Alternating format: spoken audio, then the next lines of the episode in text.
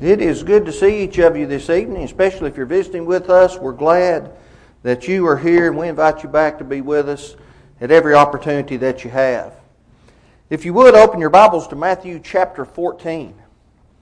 Matthew chapter 14, we're going to read a passage that is familiar to all of us, one that is uh, an extremely interesting passage if none other than for the fact that we read about Christ walking upon the surface of water.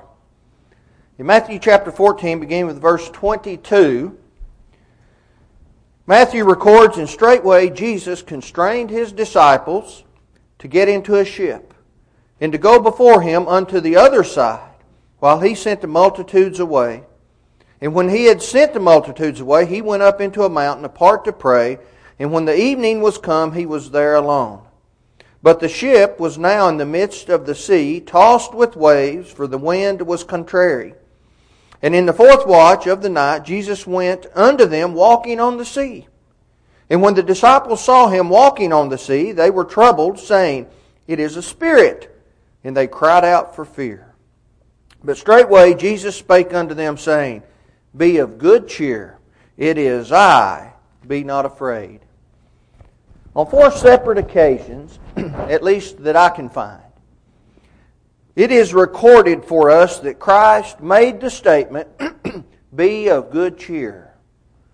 We're going to notice three of those tonight. The fourth one is in Acts, where Paul, being alone, waiting for what he thought might be his execution, and Christ appeared to him and told him to be of good cheer. But it would fit in just exactly with these other three that we're going to notice tonight. When we think of the word or the phrase be of good cheer, what normally do we think about? well, when I think of cheer, I think of happiness. I think of lightheartedness. I think of not having worries of this world and, and just being in a happy, joyful state of mind. Not at all what the Lord is talking about. Now, as Christians, we ought to be the happiest people in the world. We ought to be joyful. But the fact of the matter is that life so happens at times where it becomes impossible for us to be lighthearted, for us to be joyful in the circumstances that surround us. Now, if we're thinking of lightheartedness, we're thinking of joyfulness within the circumstances that surround us. When Christ tells us to have joy, or where Paul tells us to have joy even in during times of trial. He's talking about that joy that we understand that when this life is over, we will have eternal life and it will be given to the faithful.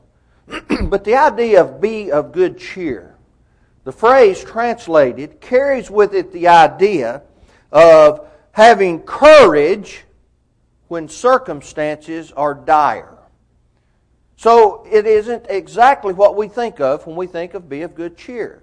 In this context, and in these four, particularly these three we're going to notice, Christ is saying be of good cheer or be courageous in the face of dire circumstances. Well, think about it. You have these men going across the Sea of Galilee, a great body of water, great storms would come up, and they're in likely some sort of a fishing vessel a smaller type of a boat. And it's being tossed around and it's, it's being upset upon the water, and that alone would frighten someone. I'm not a huge fan of open water. On one occasion, Nicole and I were we were on a ship, and for one whole day I could walk out on that deck and see nothing but water. I did not like that and it was smooth sailing. I can't imagine being on a ship being tossed around or, or what have you. But anyway, they're on this ship and it's being tossed around. Again, it's not a cruiser type ship that we would think of. And so they are afraid. And on top of that, perhaps they were a little superstitious as well, and they think that a ghost is walking on the water to meet them. And Christ says, Be courageous in the face of dire circumstances because it is I. Do not be afraid. And so when we think of this idea of be courageous, let's think of or, or be of good cheer, let's think of being courageous. Let me give you an example. Lieutenant General Lewis Burwell Puller. You may have heard of him. He was known as Chesty Puller. He is the most decorated Marine in the history of the Corps. He received the Navy Cross on five separate occasions. He saw action in the Banana Wars of South America, in World War II, and in the Korean conflict. When he landed at Incheon, Korea, he saw North Koreans in front of him. He saw North Koreans to the left flank. He saw North Koreans to the right flank. And he saw the ocean behind him. Of course, being General Chesty Puller, he said, That is great. He said, We've been looking for the enemy for some time now, and now we have finally found him. We are surrounded. He said, That simplifies things. Now they can't get away. Now, I think General Puller was a very unique individual. I don't know that uh, I would have quite looked at it that way. But he was a very unique individual, and, and he endured situations that most of us are not going to endure, but we can still learn from that statement, can't we? But really, we're not learning from that statement. That's a great illustration, but where do we really learn it? We learn it from Christ Himself. Christ basically made that kind of a statement, didn't He? We face mankind's most wicked foe daily, Satan. We have to face him daily. Look, He wants us to lose our souls. He hates us to the very core of His being and to the very core of our being. He hates God above all things, and to hurt God, He hurts His greatest creation. And we fight that every single day, and that is a tremendous battle. Sometimes we, we do not consider it probably in the light that we ought to simply because it is a wage of spiritual warfare and not one of a physical nature. But we need to have the courage of which Jesus spoke. Now, now General Puller had the 1st Marine Division at his disposal, but we have the Lord, the Savior. We have Him helping us and being with us and telling us, be of good cheer. And we're going to notice three passages this evening where He says that. And I want us to always think of standing strong in the faith with courage. That's what He means. The first instance that we're going to notice we just read it. He spoke these words on the Sea of Galilee, right in the midst of a great storm as he walked upon the waters. And he wanted his disciples to be of good cheer. Why? He said, I'm with you. He wanted them to be of good cheer because of his companionship. That's our first point. The disciples of the past enjoyed companionship with Christ, didn't they? He promised it to them. He would send them courageously into the world to take what we know as the Great Commission to everyone that they could. Matthew 28, 18 through 20. In the final verse, he said, And lo, I will be with you always, even unto the end of the world. Amen. They had a companionship with that man. And that's why they could endure the persecutions of the Roman government. They could endure the persecutions of the Jewish hierarchy because they knew Christ was with them. Now, they had the joy of knowing that they had heaven on the other side. And they could be of good cheer and courageous in the face of all of that, understanding that fact. Peter and the other apostles recorded Acts 5.29. They stood before the Jewish Sanhedrin and they said, or asked the question, should we obey men rather than God? He said, we ought to obey God rather than men. They could stand up to the powers that be because they had good cheer. They were of good cheer. Notice what Joshua declared. We're very familiar with this statement, Joshua 24 15. He stood before all of Israel and he made the statement. He said, As for me and my house, we will serve the Lord. It didn't matter to Joshua if anyone else ever served the Lord. As far as that relating to his family because he was going to serve the Lord. Now, he wanted everyone to be faithful. But it didn't make any difference if they were faithful or not. It didn't matter to Noah as far as his serving God. No one else in the whole world except for he and his household were faithful. but yet he was faithful. He did not let that impact him. Christ has always been faithful in his companionship with the disciples of the past, but we don't live in the past. He's also been faithful with his companionship to disciples in the present.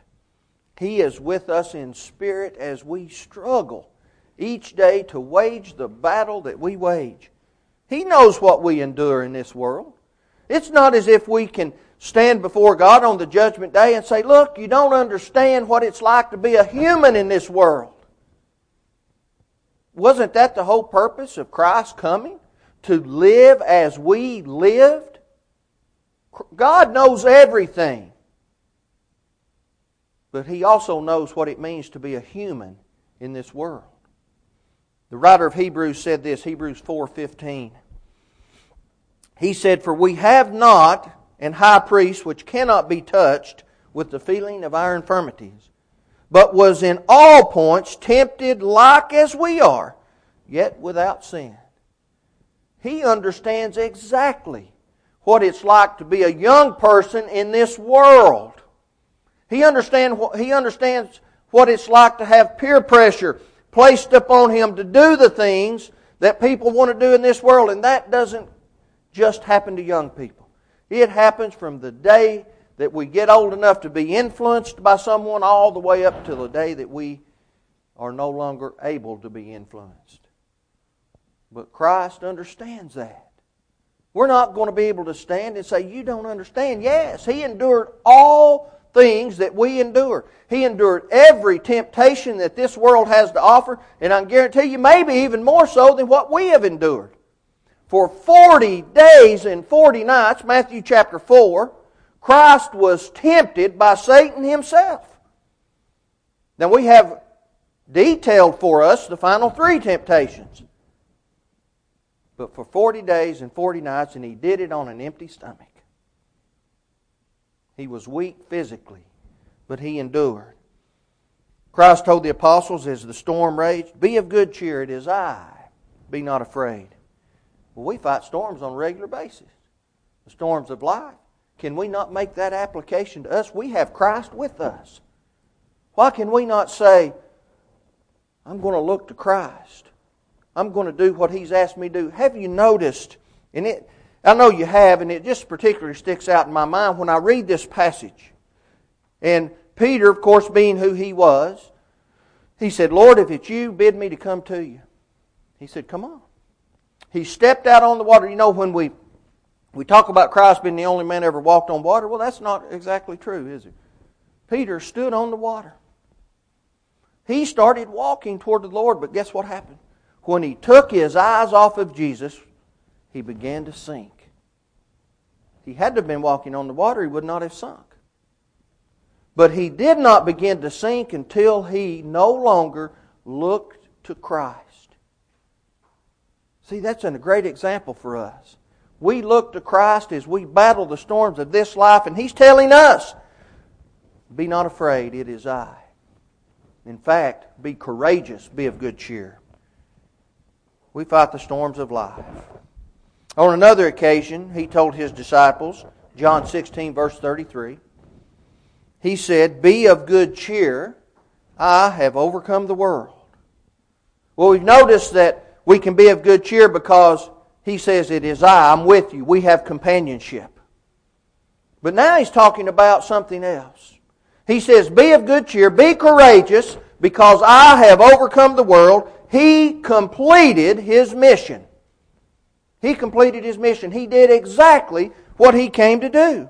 In fact, he fulfilled the duty of the Father.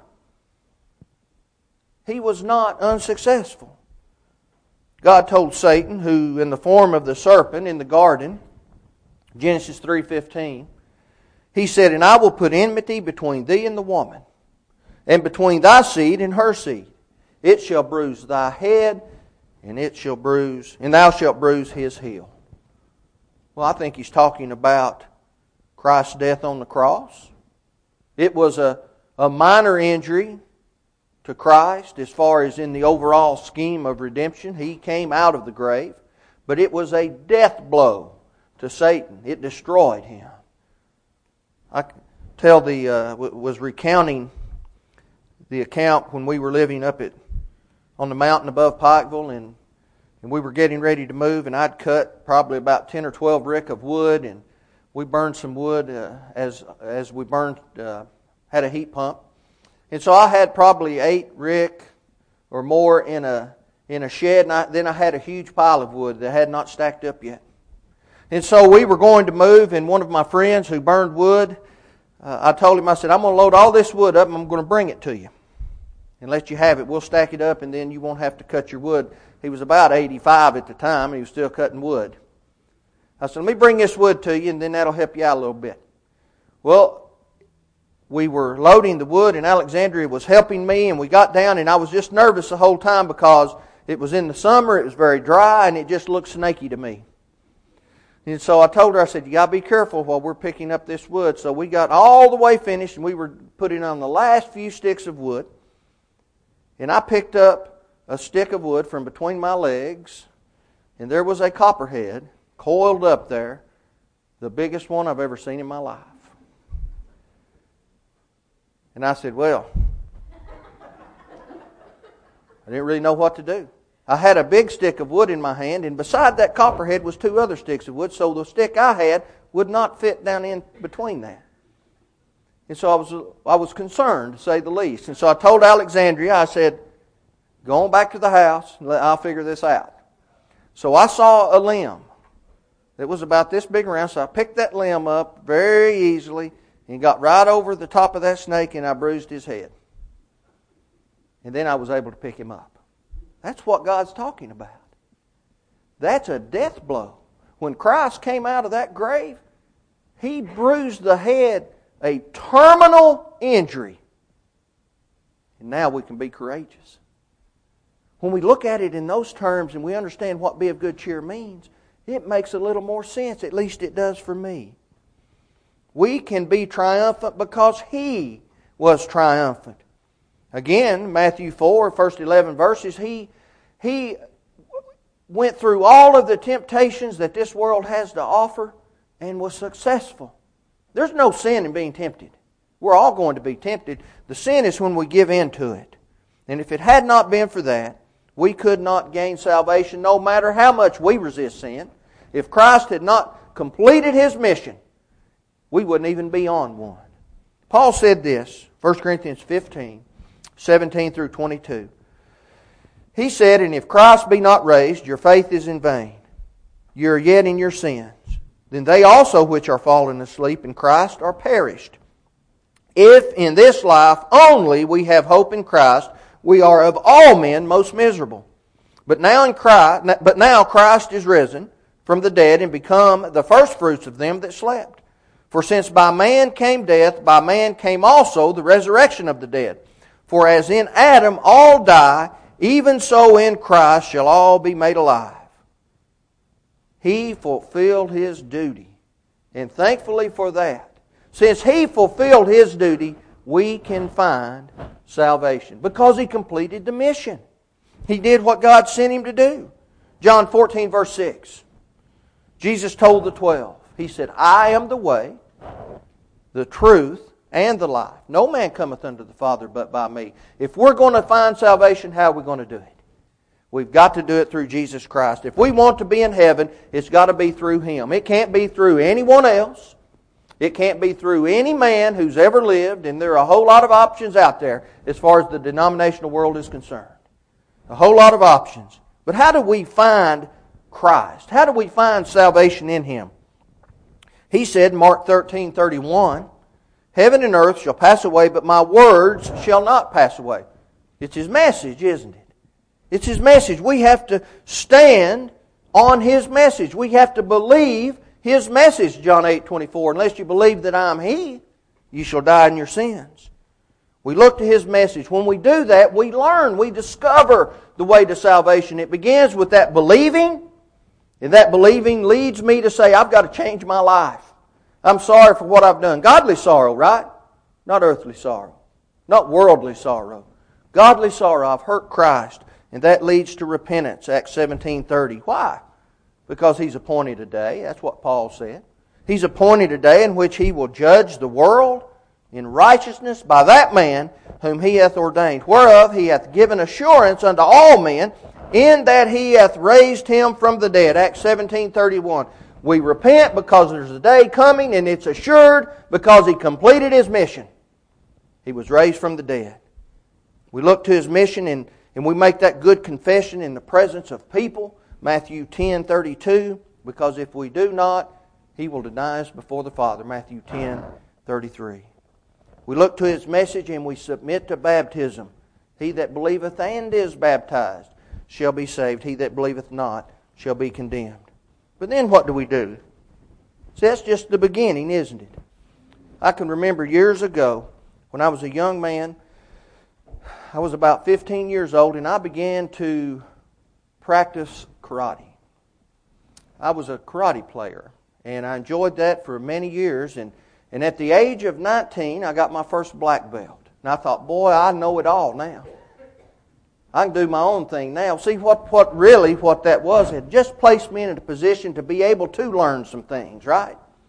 I began to continue my training and uh, ultimately earned a second black belt, but it was only at the time when I had the basics down that I could actually learn some things. See, that's what happens when we obey the gospel.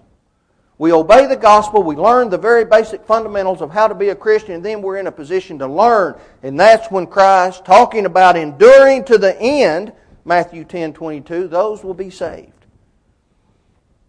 Brother Joe and I were talking for a few moments this morning after the Bible class, and we were talking about this idea of walking in the light. And I agree with him. I think we need to focus on that a little more sometimes and explain that a little further.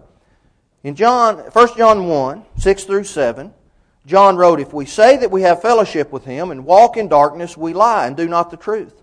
But if we walk in the light as he is in the light, we have fellowship one with another, and the blood of Jesus Christ, his Son, cleanses us from all sin. Now, the point that Brother Joe and I were talking about was that statement we are to walk in the light as he is in the light.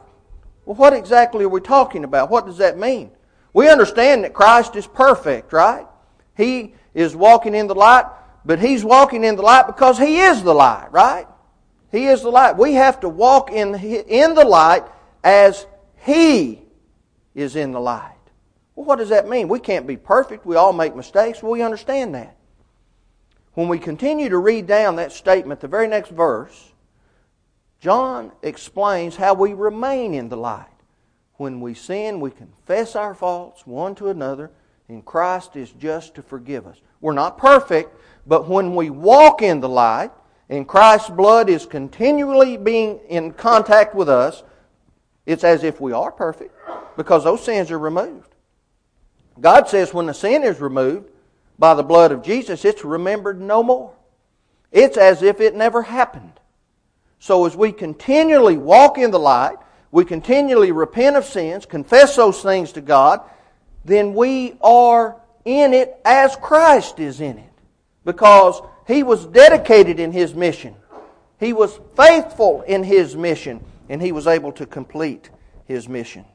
If we choose not to walk in the light, we're not going to enjoy the comforts and the pleasures of heaven.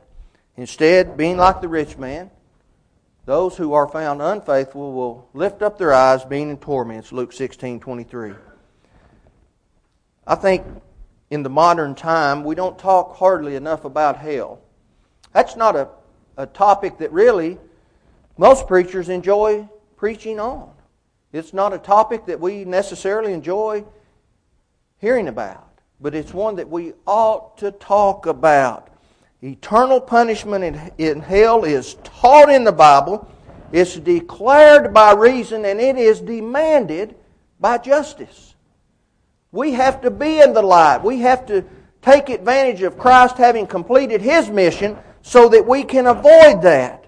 I want us to know, though, hell is the eternal abode for the departed spirits of wicked people, people who have not lived in the presence of God. But hell was created for Satan. Hell was never created for us.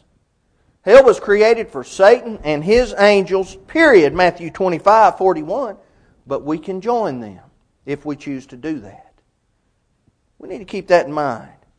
Hell is nowhere where we want to be. Notice the things about hell. Everything about hell is what we fear most darkness, fire, loneliness, no rest.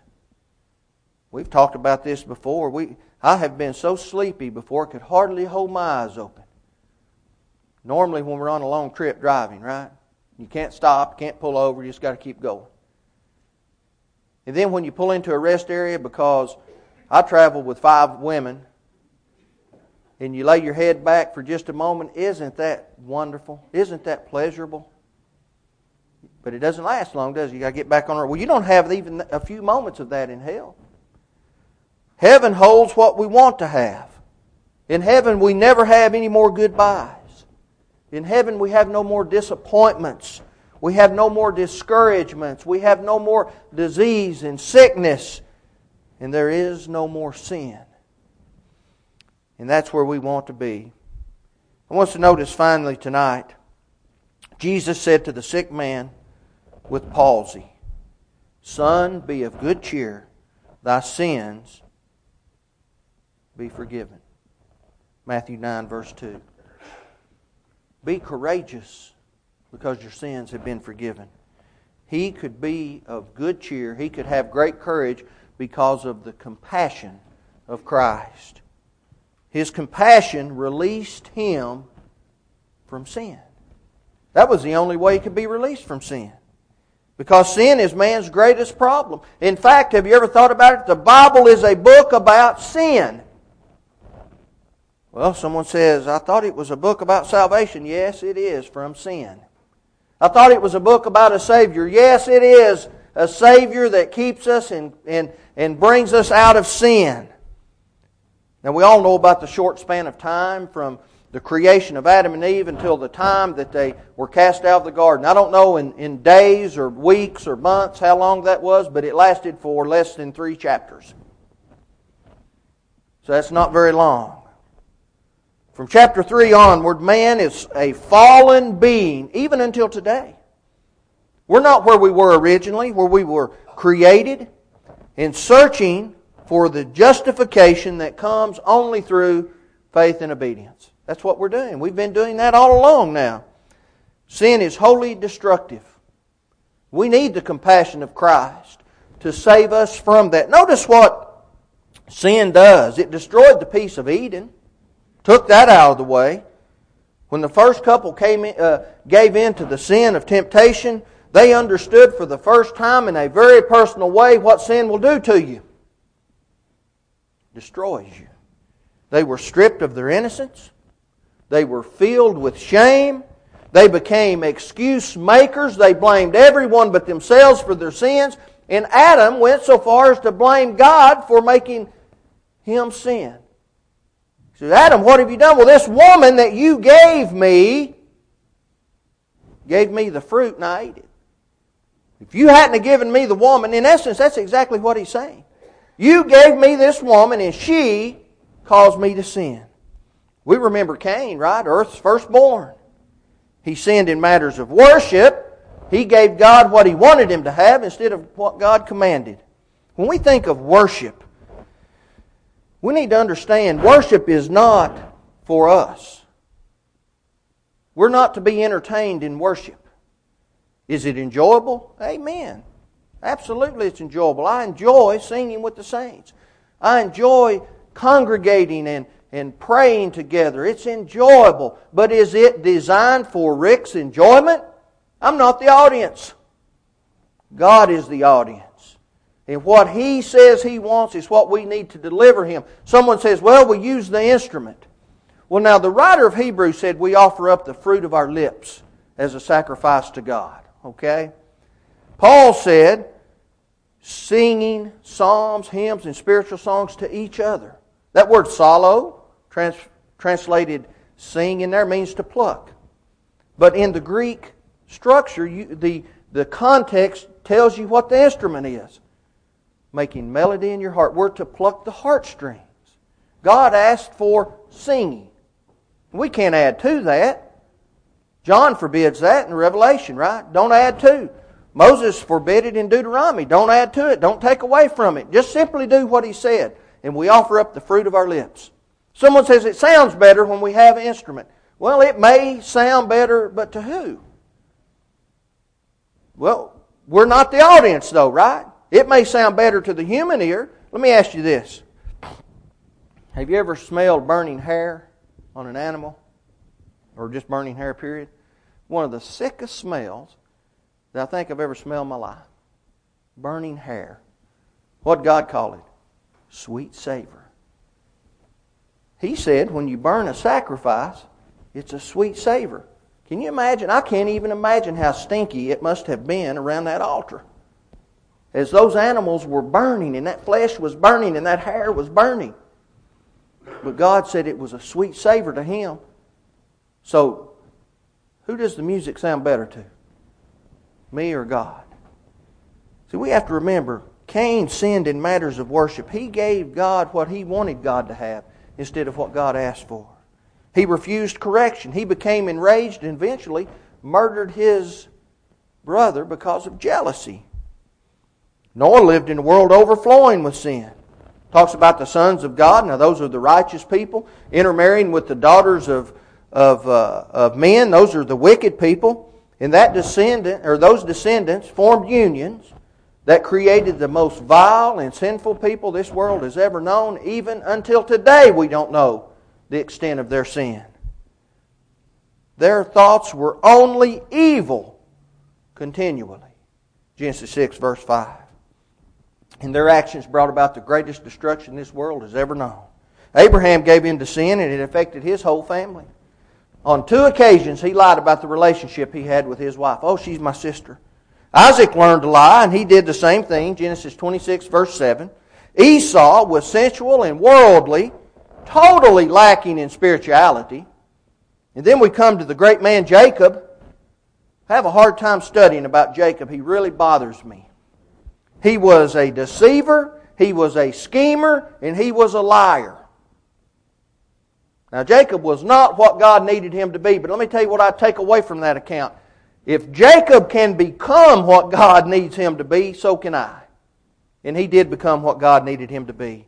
His older sons, took his youngest son at the time, Joseph, stole him away out of his father's home, threw him into a pit, sold him into slavery, hoping that he would die. Yet he lived. Reuben had an incestuous affair with Bilhah, his father's concubine. Judah had an incestuous affair with his daughter in law, Tamar, Genesis 38. But look at what sin's done to all throughout the world. Others have suffered. What about Pharaoh? Because of his sin, he and his army were destroyed and Egypt suffered. The time of Israel's wandering in the wilderness, all because of sin. All because of sin. The book of Judges is the darkest hour in the history of God's people. In and out, in and out of sin, never being faithful. Sin caused Peter to deny the Lord three times. It caused Judas to sell him for the price of a common slave, 30 pieces of silver. And we could go on and on. Sin is our greatest problem, and we need the compassion of Christ to save us from it. But I want to know something else. The book is a book about sin, but it's a book about salvation from sin. God would not allow the first couple to leave the garden until He had given them the promise of redemption. God the Word took upon Himself flesh dwelt among men and gave himself. The greatest act of compassion the world has ever known, John 1 1 through 3 and verse 14. Abraham, Isaac, and Jacob were all given the same promise that through them all the worlds could be blessed and that Christ would come through their lineage. And we have a great promise redemption of sin, forgiveness of sins. But if we're going to be able to take advantage of that. If we're going to be able to reach out and grab that, we have to be of good cheer. We have to be courageous in our fight against Satan and in our lives every day. We have to show that courage in the face of trials, and we have to be obedient to God if we want to access His gift. He's provided it for us. But we have to accept it on His terms. And He's willing to do that if we'll take it. Be courageous and let's fight the sins of the world. I want to leave us with this thought. In, in his writings, secular writings, Zig Ziglar described the courage we must have in life. He is a writer of, uh, uh, I can't remember now, the word just escaped me. But anyway, he is, writes books that encourage, right? Makes us want to better ourselves. He made this statement about the courage we must have in life. He said this He said, I would go after Moby Dick in a rowboat and take my own tartar sauce. Well, that's courage, isn't it? Be of good cheer today. Be courageous today. Dedicate or rededicate your lives to, to God, whatever your case may be. And we talked about how you do that. If you need to answer this Lord's invitation, let that be known as we stand and as we sing.